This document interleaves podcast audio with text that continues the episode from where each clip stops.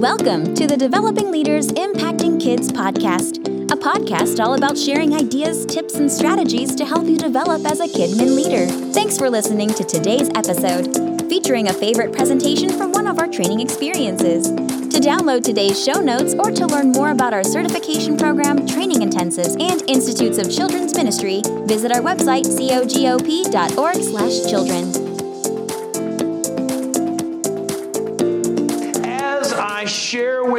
five areas that I believe every leader must sharpen in order to be the most effective leader that they can. I don't mean just sharpen once, but constantly sharpening these skills uh, in their life as a leader.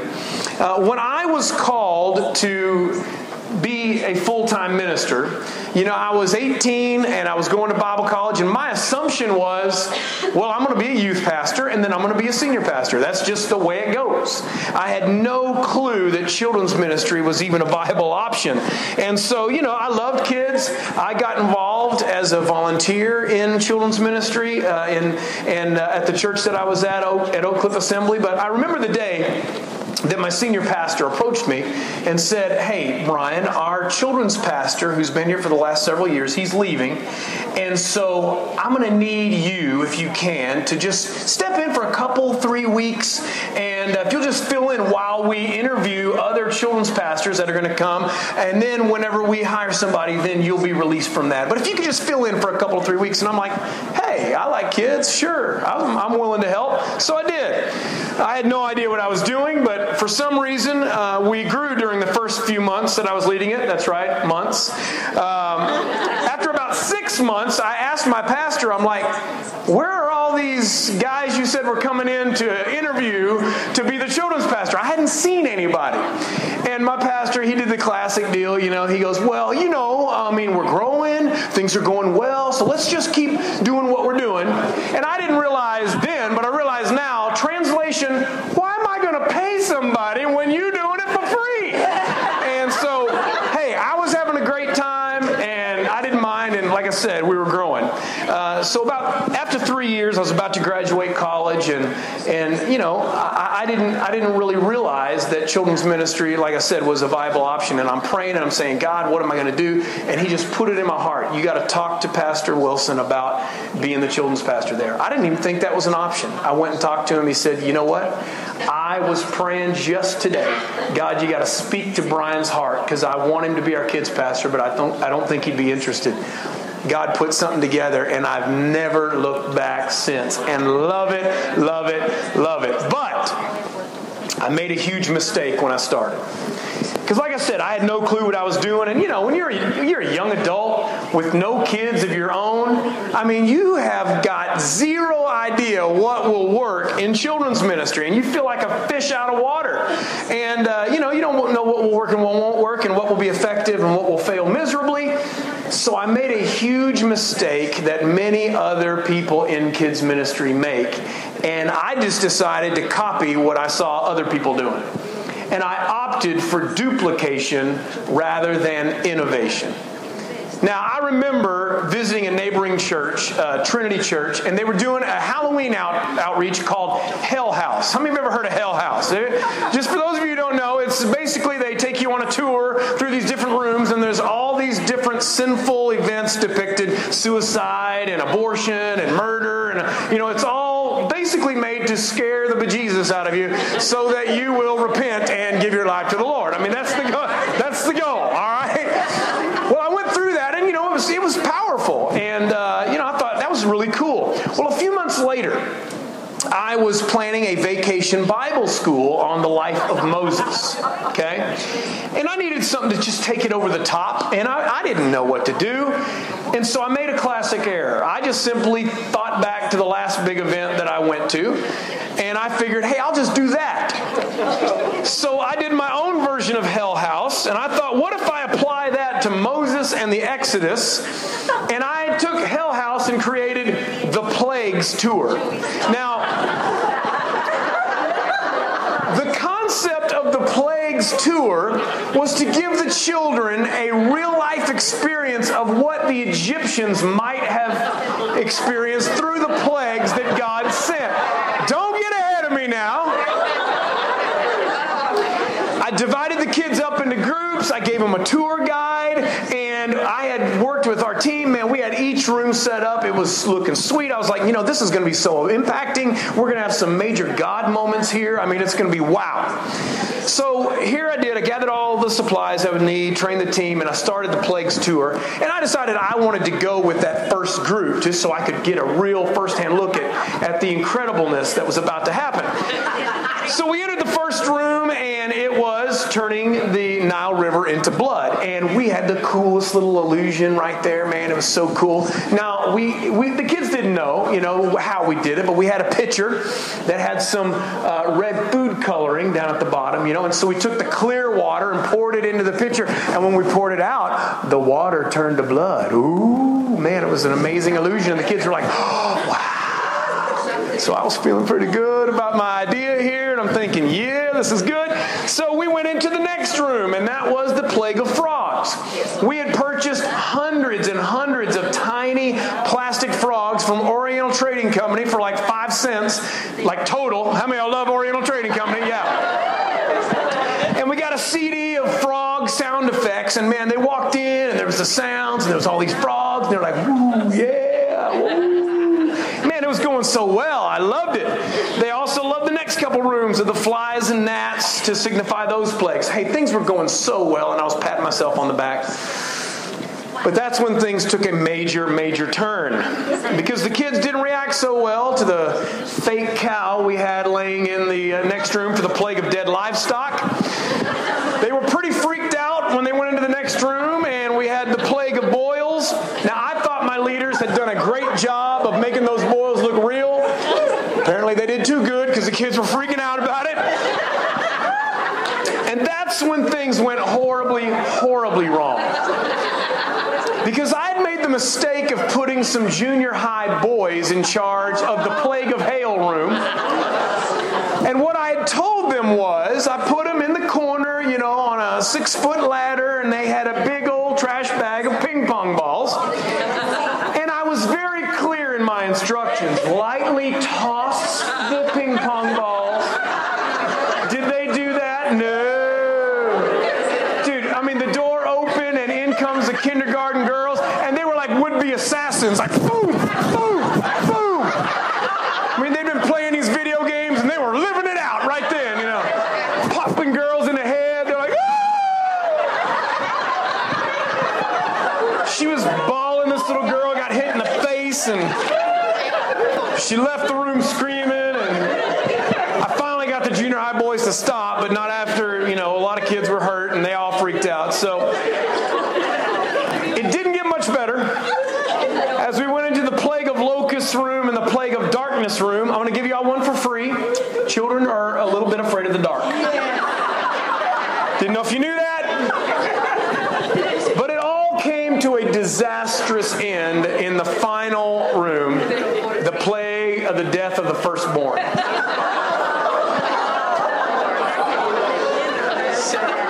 the truth right here. I had one of my key leaders dressed up in full Egyptian garb over in the corner, and she had a little baby doll, all right? It wasn't even a real baby. And she had it in her hands, and she was, they walk in, they see this woman, and wondering what's going on. And, you know, before the explanation came, and all of a sudden she just goes, My baby's dead! And their eyes went like this. And then they filled with tears. And then they ran out of the room. I chased those kids all the way down in the gym, where I finally called off all the rest of the tours and said, forget it. And then I just gave them a whole bunch of Kool Aid and goldfish, try to drown them in their sorrows, you know. And I will tell you, the next couple days I was very, very busy as I had meetings and phone calls from parents. Some of them were curious, some of them were angry, some of them just wanted to know, are you really that stupid? Sadly, I had to say, yes, I am. And for some reason, the God moments just really didn't have that good of an explanation for them. I mean, parents are so unreasonable sometimes, you know? But here's the first that you need to sharpen being an innovator, not a duplicator. See, this classic mistake of choosing duplication over innovation is not one that I think is just unique to me. Uh, it's definitely something that happens quite often in the church world. You know it is you go to a conference, you attend a seminar, you watch a YouTube video, you read a blog, somebody shares a great concept or a strategy, and you put no thought or prayer into it and immediately think, well, I'll just do that. And you try to plug it right into where you are and in your setting. You know, we hear reports of what God's doing in the, the hot church in our denomination, and then we try to just chase their ideas instead of asking God for His ideas. And there's a lot of reasons why we do that. First of all, duplication is easier. It is, it's easier. When we opt for duplication, we avoid that tough work of seeking God for a vision and a strategy to grow our own ministry. It's a lot easier to copy someone else's good idea than it is to seek the Lord for His idea. Duplication's easier, but duplication's faster. It doesn't take any time to get plenty of cool ideas from church leaders in every kind of ministry. You type the words children's ministry growth ideas on your internet browser, you're going to get over 19 million hits. There are books upon books and conferences upon conferences that provide a ton of great ideas. And I don't want you to get me wrong. There's absolutely nothing wrong with conferences and there's nothing wrong with books. Hey, I'm speaking at a conference and I wrote a book. Hear, hear me out. Books and conferences can easily become a substitute for seeking God and trusting Him for guidance and creativity. You see, duplication may be easier and it may be faster, but duplication rarely produces eternal results. Jesus told his followers, Matthew 6 33, seek first his kingdom and his righteousness, and all these things will be given to you as well. And I have a question for you. What do you seek first? Is it books? conferences, message boards, ministry networks, and then if we don't find what we are looking for, then then we get on our knees and ask God, "What do you want to do in my ministry?" Instead, we should begin on our knees seeking for a God idea that will change the lives in our ministry. You see, in kids' ministry today, I mean, I see so much duplication going on. Now, innovation is happening in some churches, some ministries, and in some pockets of the kids' ministry universe, but as a whole, children's ministry leaders have been reluctant to embrace the idea that they can be an innovator, not just a duplicator. And I believe the time is coming when every Kidman, Kidmin leader will believe in themselves and believe that they can tap into that innovator that the creator of the universe placed inside them. And when that happens, I believe we will change the world. It's time for a revolution, for what I'm calling a revolution of kid innovation. What's a kid innovator? A kid innovator is this Someone whose heart and mind is open enough to allow God to birth something in them that will change their community. See, it's time to move away from duplication and into innovation. You serve the Creator, He is living in you. He can give you incredible, fresh ideas. Now, understand something. I'm not asking you to start writing your own curriculum necessarily or go off and start your own ministry resource company. That's not what I'm talking about. What I, when I speak of innovation in kids' ministry, here's what I'm talking about. I'm talking about you getting on your knees and asking God to, to please give you His idea for His vision and His strategy for your ministry, not just simply choosing to duplicate what I see in other people and see in other ministries. Innovation over duplication. Sharpen that skill. The second one that I want to focus on is identifying and developing other leaders. I told you I became children's pastor at uh, what was called Oak Cliff Assembly at the time, and you know I was barely 20 years old. You know I was young, and you know, we added a, a, charter school in the, the, the, church, and a lot of unsaved kids were coming to that. And we started really seeing uh, kids getting saved, and a lot of families coming to the church. The church was growing. Um, you know, it was an exciting time, but I'll, I'll be honest with you, the, pressure steadily grew as I was kind of trying to do ministry on my own. I was trying to be the man and do all things and be on stage the whole time. And, and you know, it was pretty tough because as I, that continued to grow, there was actually a moment where uh, our music pastor resigned and my pastor asked me to step in for a little while as the worship leader. So get this. I would start off the service in the main sanctuary, leading worship, I'd go to prayer and I'd step out the side door and I'd run upstairs to our, element, our younger elementary and I'd do a little song and dance show up there and kind of get them laughing. And then I'd pass it on to somebody and I'd run down and I'd preach the message in our fourth, fifth, and sixth grade service. And then I'd end that just in time for me to run around and step into the altar service for the adults and end that service as the music pastor. Well, as you can imagine, that was pretty tough. But I thought I was the man. I didn't ask for any help. I didn't ask for anybody to assist me. I just kept on doing everything my way. I know it sounds insane, and it absolutely was. But I'll tell you, throughout all that time, I felt like I just had to remain in control. And it caught up to me. Because I got a call one Sunday afternoon, and I found out you know, my mom and dad were on the line and they had my sister on three way calling, and I found out that after 29 years of marriage, my parents were getting a divorce. And I don't care how old you are, when you get that news, it's devastating. Now, normally I can handle tough news and, and, and I can digest that and I can remain, quote unquote, the strong one. But it broke me at that moment because I was worn so thin from trying to be the man for over a year as the children's pastor and not using a team and not passing on any authority or opportunity to others. And suddenly I curled up in a ball and just cried right there. And I couldn't pick myself off the ground. It was tough. It scared me. And I realized at that moment I've got to make a huge, huge change. And I got a sneaking suspicion that I'm not the only one who has ridden that horse. Because people in every walk of life and ministers in every role in churches, you know, sometimes we can think that we have to do it all that we got to be the man, be the woman.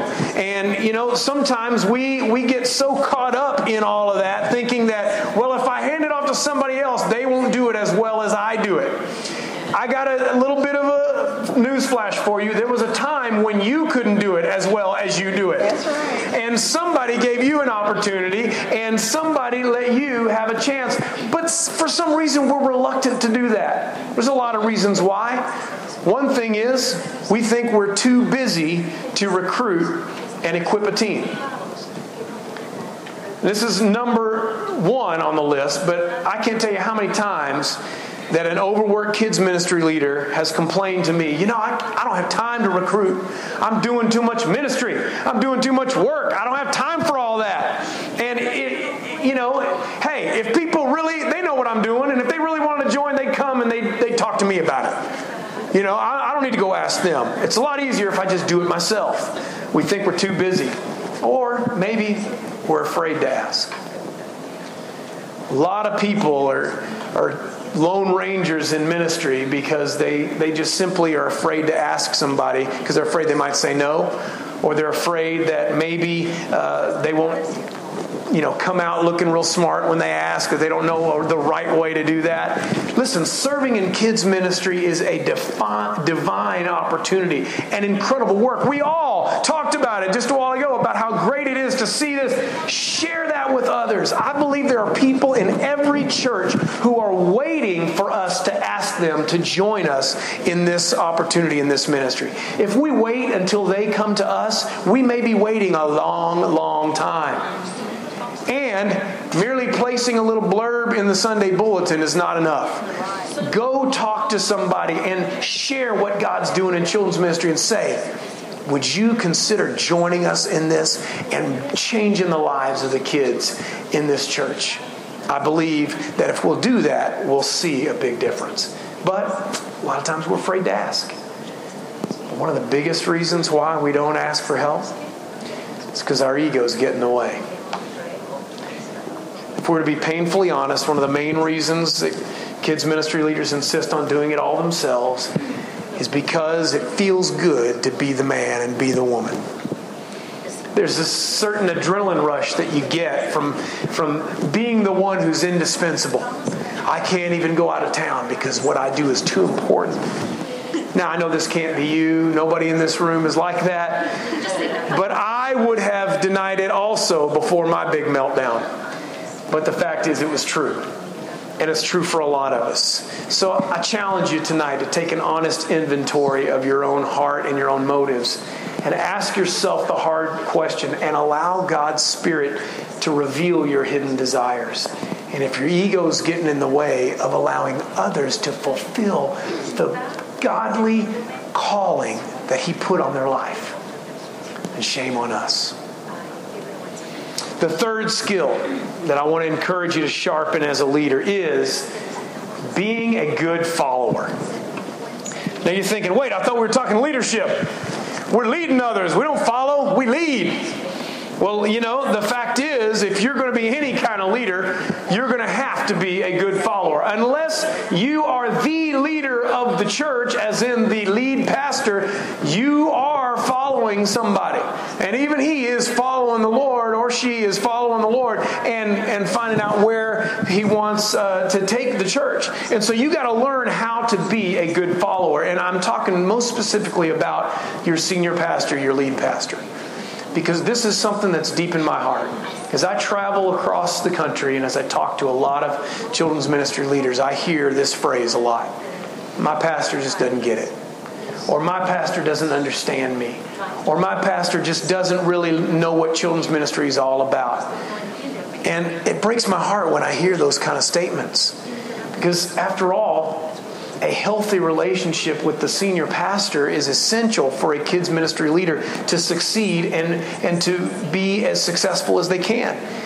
And often I have found that kids ministry leaders expect their senior pastor to do all the work when it comes to building and maintaining the healthy relationship between the senior pastor and the children's pastor. Because they say, hey, he's the boss. It's his job. He needs to connect with me. That statement couldn't be more wrong. Every relationship is a two way street. That's right. Listen, senior pastors don't come in one size fits all. They've got different life experiences, different gifts, different personalities, different visions for the church. But in regards to their relationship with kids' ministry leaders, some principles apply in all cases. And I just want to give you a couple of commitments that I have made in my life and my ministry to my senior pastor, and I want you to adopt these in your own life. I believe they're important to sharpen this skill. First of all, I pray for my pastor and his family daily. I've made a commitment to pray every day for him, for his walk with God, for wisdom in leading our church, for the spiritual vitality of his family, for protection from the enemy to cause him to slip up and fall into sin, for God's protection on him physically as he travels the world, for you know, he's he's working to make a difference in our church, in our city, and in our world. I pray for effectiveness in that. I pray for him, and that causes me to love and appreciate him more and more. Here, here's, a, here's a little something that I learned a long time ago. You know, when there's frustration, if you talk about people to other people, you'll grow to hate them. But you talk about those people to God, and you'll grow to love them. Mm-hmm. And so, if there's a difficult a difficulty in the relationship, don't hold back. Pray every day for your pastor and his family. I also look for opportunities to serve. Yes, I do what he asks me to do, but I look for opportunities to serve Him. When I travel with him, a lot of times he, he does a lot of speaking. Uh, he's never asked me to do this, but I carry his computer bag for him. He's got a bunch of stuff in there, and man, it is heavy. But I carry that for him. And the reason why I do that is so he doesn't have to think about it. I don't want him thinking, okay, do I have all my stuff? Do I have them? I want him to be able to connect with those leaders that he's pouring into and just not have to sweat the small stuff. I want to serve him in that way. You know, he's a guy that I really have to look for ways because he doesn't ask for anything ever. And if your pastor is that way, look for opportunities to serve. Look for ways that you can lighten the load for him and to help him lead the church in a, in a more effective way. Look for him. I also offer accountability instead of forcing my pastor to require it. Here's what that means yes, you're going to admit a mistake if your pastor comes and points it out and, and, and asks you directly. But I don't wait for him to have to do that. The moment I've blown it, I send him an email. I go talk to him. I say, "Man, let me just tell you, I blew it today. This, this, let me just tell you the dumbest thing ever." Because here's here's the thing: when you make your pastor have to go into CSI mode and start asking a million questions to figure out what happened, man, nothing frustrates him more than that takes him away from being able to minister to families that really need it instead of trying to figure out what happened because you're just wanting to cover your hind end. Offer accountability. Don't make him go into investigation mode. If there's a problem, give him a heads up. Don't let him be blindsided by it. Offer that accountability, all right? I keep my frustration quiet. You know, there are times we don't agree. There are times that I'm frustrated with stuff. But I'll tell you, whining to a sympathetic ear might feel good in the moment, but it causes a lot of damage to everyone involved. And it causes dissension in the church. I've seen it too many times. I've made a commitment to communicate my frustrations only to my pastor if I think it's necessary. Sometimes I just need to get over it. Sometimes I just need to pray and get over it. But if I feel like it's something that needs to be addressed, he's the only one I address it to. Not other staff members, not other volunteers, not anybody. I go to him. So keep your frustration quiet, but if you have to talk to him, do that.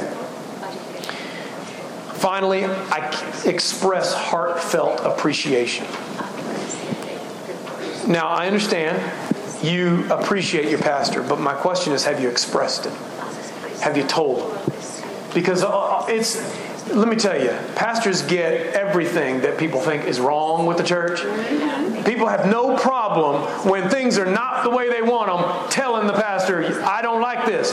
Rarely do they say, I'm loving the way you're preaching, Pastor. Hey, I'm loving the, the direction you're leading the church. I'm just loving this. Why people are like that, I do not know. But that's the case. I don't want to be that kind of person. Right. I want to express appreciation every time. I write him notes and I send him emails about the dumbest stuff. I mean, I say dumb, but I mean, I mean it. It's sincere. I wrote him a note the other We, we have coffee in our break room. Now, we've got 60 something employees at our church. Can you imagine how much it costs to give coffee to all? We're a bunch of coffee drinking fools, too, I'll just tell you. And I started thinking, man, he's never asked us to contribute to that. Uh, he's, we've just always had that. And it'd be easy for me to just think, well, that's, a, that's, that's what I deserve. I've given my life to here. I need some coffee. But no, I said, Pastor, thank you so much for making that coffee available. It, it, it means a lot to us that you would think that much of us. You know, and, and there's a lot of things that I'm always trying to just express that, that appreciation. Hey, look, don't just be thankful. Express it in a way that communicates your heart. Hey, remember, this is big. Your followers are watching you. And they're watching the way you follow your leader. And let me just go ahead and tell you I don't care how, what you teach, if you don't live it, they're going to follow your living example above your teaching example. So you show them how to follow somebody right and set that example for them. Sharpen your skills as a follower. You'll be a better leader because of it. The fourth skill every leader must sharpen is a tough one keeping a whole church perspective. We love children's ministry. We've already expressed that. And every children's ministry pastor and, and volunteer has to, you know, the fact is, you got to overcome the obstacle of being isolated from the rest of the church because you're not in there in the main deal a lot of time. And it is tough. And we can get so passionate about our ministry that we begin to think this is where the real ministry happens, and this is where the only real ministry happens. And this is all that matters. And we kind of develop what a lot of uh, people have referred to as a silo mentality S I L O, a silo, meaning a self contained compartment. See, a silo occurs when an organization kind of, or a part of an organization becomes self contained and independent from the others. It doesn't coordinate vision, it doesn't coordinate philosophy or practices. And it can happen in any division of you know companies and corporate world but it happens a lot in churches especially in kids ministries and i think it's easy for kids ministry leaders to kind of develop a almost a tunnel vision when it comes to the whole church. And you don't even pay attention to what's going on in other areas. You're just focused on your deal. Listen, it takes effort to stay connected and remain focused on the whole church, but you've got to put forth that effort. It's your responsibility. We don't exist as a children's ministry if the main thing isn't going well. you know, so you got to understand that. It's not enough just to sit back and expect your pastor or other staff members to make sure that you're vitally connected to everything that's going on and the entire scope of, ch- of the church life. That's your responsibility. Ask questions, find out, read every available piece of information, listen to your pastor's Sunday AM messages. If they record them, listen to the CD, or if they put them online, listen to the podcast or whatever. Do what you got to do. Even if none of that, they don't even record it. Say, Pastor, would you mind at the end of your message, whatever notes you happen to have, would you would you say those? And I'm going to get those from you at the end of Sunday morning because I want to I want to stay connected to your heart. Let me tell you what that message will be to your pastor. Wow, that's unbelievable. They, they really want to stay connected. You got to be careful tunnel vision in kids ministry is something that could ruin you because when your focus gets off of, of what is really happening in the church as a whole and you kind of think well we're where it's at get that whole mentality that's destructive to the body of christ so work hard to sharpen that whole church perspective and finally i want to share with you the most important skill that must be sharpened as a leader in the body of christ the fifth skill is staying connected to the source. I continued in kids' ministry, and our kids' ministry continued to grow. I ended up moving to another church, where, the church where I'm currently serving. I've been there uh, 14 years uh, next month in North Little Rock, Arkansas. And, you know, I, I was blessed to experience great growth there as well. When I got there, we were running about 200 kids on a weekly uh, attendance, and now we're, we're upwards of almost 700 kids on six campuses weekly. I started writing my own curriculum, and you know, I thought, well, this is fun. But then my pastor encouraged me to put it out there for other people to use, and I thought, well, ah, nobody will really want that. Turns out we've now crossed the threshold of our curriculum is being used in over 5,000 churches around the country and around the world. And that's cool stuff kids pastors from around the country began began traveling to our church with their teams to check out what we were doing in kids ministry and seeing how it was done. We actually were asked to host the National Children's Ministry Con- Conference for the Assemblies of God so that other children's pastors could come and see how we were doing what we were doing. I began being asked to speak at hundreds of kids pastors, uh, of kids pastors in huge conferences, and speak to thousands of kids convention, kids at kids conventions. And I even got asked to go to other countries and train other leaders. And you're sitting there listening, man, he is going down his resume. What is this all about? I'm telling you this for a reason. And it's certainly not to brag. I got real busy and I got real uh, full of myself and I was daily trying to build my ministry, write my curriculum, accomplish my goals for my kids. And I, I, was, I was not an arrogant person where outwardly I was bragging, but in my heart, in secret, I began to think that I had arrived and I'd been doing this a long time. And I'd accomplished a lot of things and I'd finally become, quote unquote, a success. And as a result, my prayer life suffered, my marriage suffered, and my character suffered. And through a series of events, God revealed to me that I had long depended on my intellect, my energy, my talent, and my plans to accomplish His objectives for my life. I began to believe that I was the one responsible for all the successes in my life. I never stated that out loud.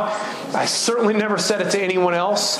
But in my daily actions of pushing and striving and doing and, and just trying to do big things for God, I neglected my intimacy and my connection with my Heavenly Father. And I found myself shriveled up and dry. I'd become a full time minister, but a part time Christ follower. And it was scary. As a result, it nearly destroyed my life, my ministry, and I almost lost my family. And I knew I had to make some serious and drastic changes, and I did. And before you think this was some heroic decision and an epiphany that I came to on my own, I got to tell you, it wasn't completely voluntary. I had a very difficult, devastating meeting with my pastor one Saturday afternoon. And it was decided that I would step down from upfront ministry until God was able to change me. I was blessed to have a pastor that allowed me to still have a job, but I moved from a leadership role to a support role. I didn't preach, I didn't teach, I didn't lead worship, I didn't even lead a single meeting. I moved to the background because my actions and my attitudes and my thinking patterns had disqualified me from leading others. And, and your story may be different, hopefully not as drastic. But we have all found ourselves in a place similar to that because as children's ministries, we work hard.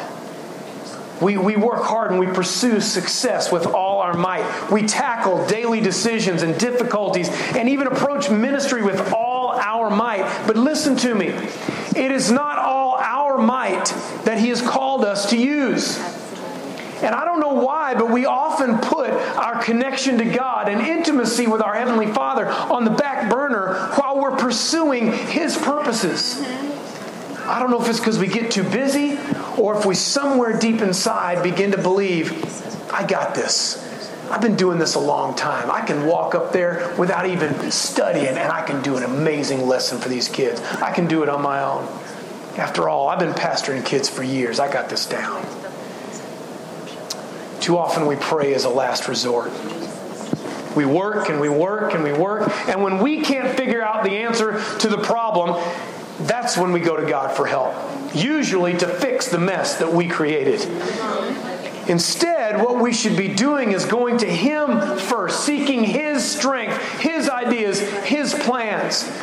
Paul talks about this in Colossians 1:29 when he says, "To this end I labor, struggling with all his energy which so powerfully works in me." Too often we're struggling with all our energy, and it's to the detriment of our relationship and our connection with God. Hey, we're pursuing good things. We're doing great stuff, but that great things and that good stuff is not what we were created for. We were created for relationship with Him. And the problem is, we're moving so fast and we're working so hard. We're doing the work of God and ignoring the God of the work. And when I finally faced this issue, there was only one thing I could do, and I did it. I got on my face every single day. And I begged God to reveal Himself to me again. I hated the guy I had become and the heart that was in me. And I said, Lord, I don't ever want to be that person again. Soften my heart, break me, and change me. I needed nothing to stand in my way, and that's, that's a lot of the reason why I stepped back from upfront ministry. You know, we've all heard of the, the married couple who divorce after their kids leave home. Because they sit in the room and they look at each other and they find themselves at a place where they're total strangers because for so many years it's been all about the kids and not about their relationship. Maybe you're here tonight and you find yourself in that place. God is saying to you, I miss you. For too long, it's been all about the kids and not about us. Tonight, I believe He's calling you back to Him connect to the source. There was a song that that I listened to during that that year I spent away from from upfront ministry, and it meant so much to me. And it became the the heart cry of my life. And I want you to listen to this song tonight. If you would close your eyes and just just soak it in and allow this to be your prayer tonight. This song was a song that meant so much during my renewal period, and I want this song to be your prayer tonight.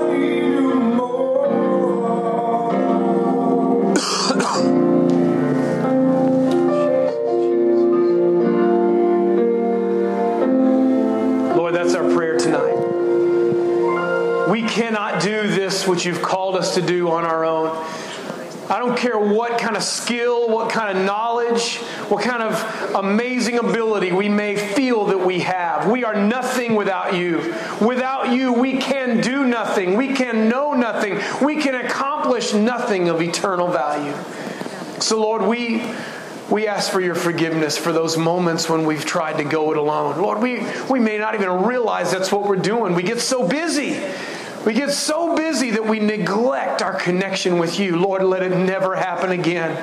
But let us daily seek your face and remember that you are the vine, we are the branches.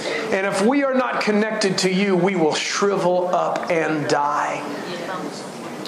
We commit ourselves and we commit our ministries to you, and we say, Lord, never again will we try to do a thing without you. We love you, Lord Jesus. Help us to sharpen these skills. Help us to be the leaders you've called us to be. Help us to be the followers that you've called us to be. We're dedicated to our ministry, but we are even more dedicated to you. In Jesus' name. Amen. Amen.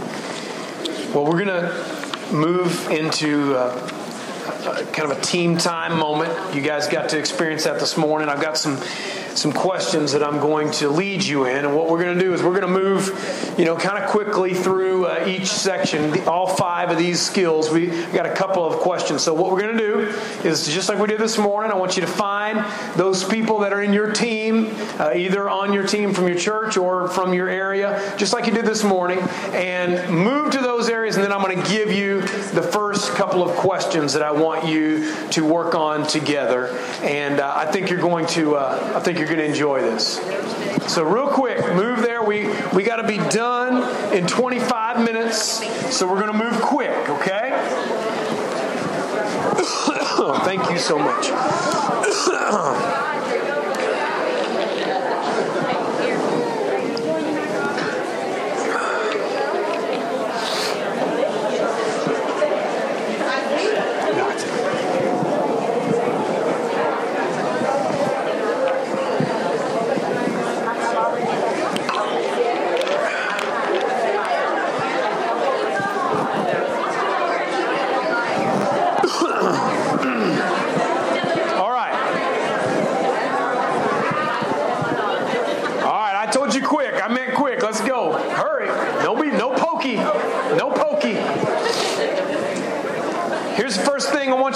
focus on. We talked about skill number one being an innovator, not a duplicator. So there's there's two things I want you to, to talk about amongst yourselves. Help each other, all right? Share your ideas. First of all, what are some of the reasons why you personally have found yourself settling for the good ideas that you see others do rather than seeking God's ideas. So, what are the reasons and excuses, the reasons why you do that? And then look, think about your church, your ministry. What's one area, not five, don't list seven, one area department in your ministry that you feel right now could use a strong dose of innovation. And I'm not going to ask you to come up with a strategy necessarily right now, but you need to at least identify that area. So, what are the what are the excuses and the reasons why you chase after good ideas instead of going after God ideas? Be open and vulnerable with each other, and then what's one department or area in your ministry that you know could use a strong dose of innovation? Go. You got 5 minutes. All right, moving right along. We're going to move to skill number two. That's a tough one. Identifying and developing other leaders. Here's what I want you to share. Very easy. Now, I, I know recruiting is, is tough and, and you can pray and God will lead you to the right people, but I want you to focus on this. Who are people who are already volunteering on your team who you believe are potential leaders, the ones who can become strong leaders with a little time, attention, and training. Share who that is and what are you going to do about it. All right? Go. Y'all sound like you're having some good dialogue, so I know I hate to interrupt that, but we got to move to the next skill being a good follower. All right, hopefully you have your notes with you. You brought them with you over to your spot. Look at that list of. Uh, commitments that I have made uh, for my relationship with my lead pastor. Look at that list, and I want you to discuss which of those are you doing really well and which ones need some work. And again, what are you going to do about it? All right? Of that list, under being a good follower, I pray for my pastor, all that stuff. Which ones are you doing well? Which ones need some work? And what are you going to do about it? All right? Go. All right, moving right along. Da, da, da, we got to go on to skill number four now. I know you're not done. Y'all, y'all wouldn't be done for a long time. I can tell. Y'all got a lot to, y'all got a lot to say. All right, skill number four: keeping a whole church perspective. Where are you on the spectrum, how you doing in that area? And then what are some practical steps you can take to avoid that tunnel vision that so easily creeps up on us? So where are you on keeping a whole church perspective and what are some practical steps you can take to avoid that tunnel vision? All right? Ready? Go. All right, we're almost done here. We're going to end with number 5 and here's what I want you to do. We're talking about staying connected to the source. It's going to require you to be a little open and transparent with one another. But here's rather than give an inventory on where you are, I don't want you to do that. But I want you guys, your team here, and you know each other, or at least you do now. and uh, I want you to commit to each other, especially those of you who are here from the same church or the same area commit to each other to look out for each other in this area. Because, hey, we got to be able to speak into each other's lives and hold each other accountable in, in, a, in a good way because we want each other to, to do this for the long haul and stay connected to the Lord. So I want you to, to commit to each other to do that and then just pick one person or somebody can volunteer to kind of solidify this whole time in a prayer for the whole team and just pray that God will help all of you to stay connected to Him. And then we'll close out. Go for it. All right. We are done everybody, thank you so much. It was an honor to be with you tonight,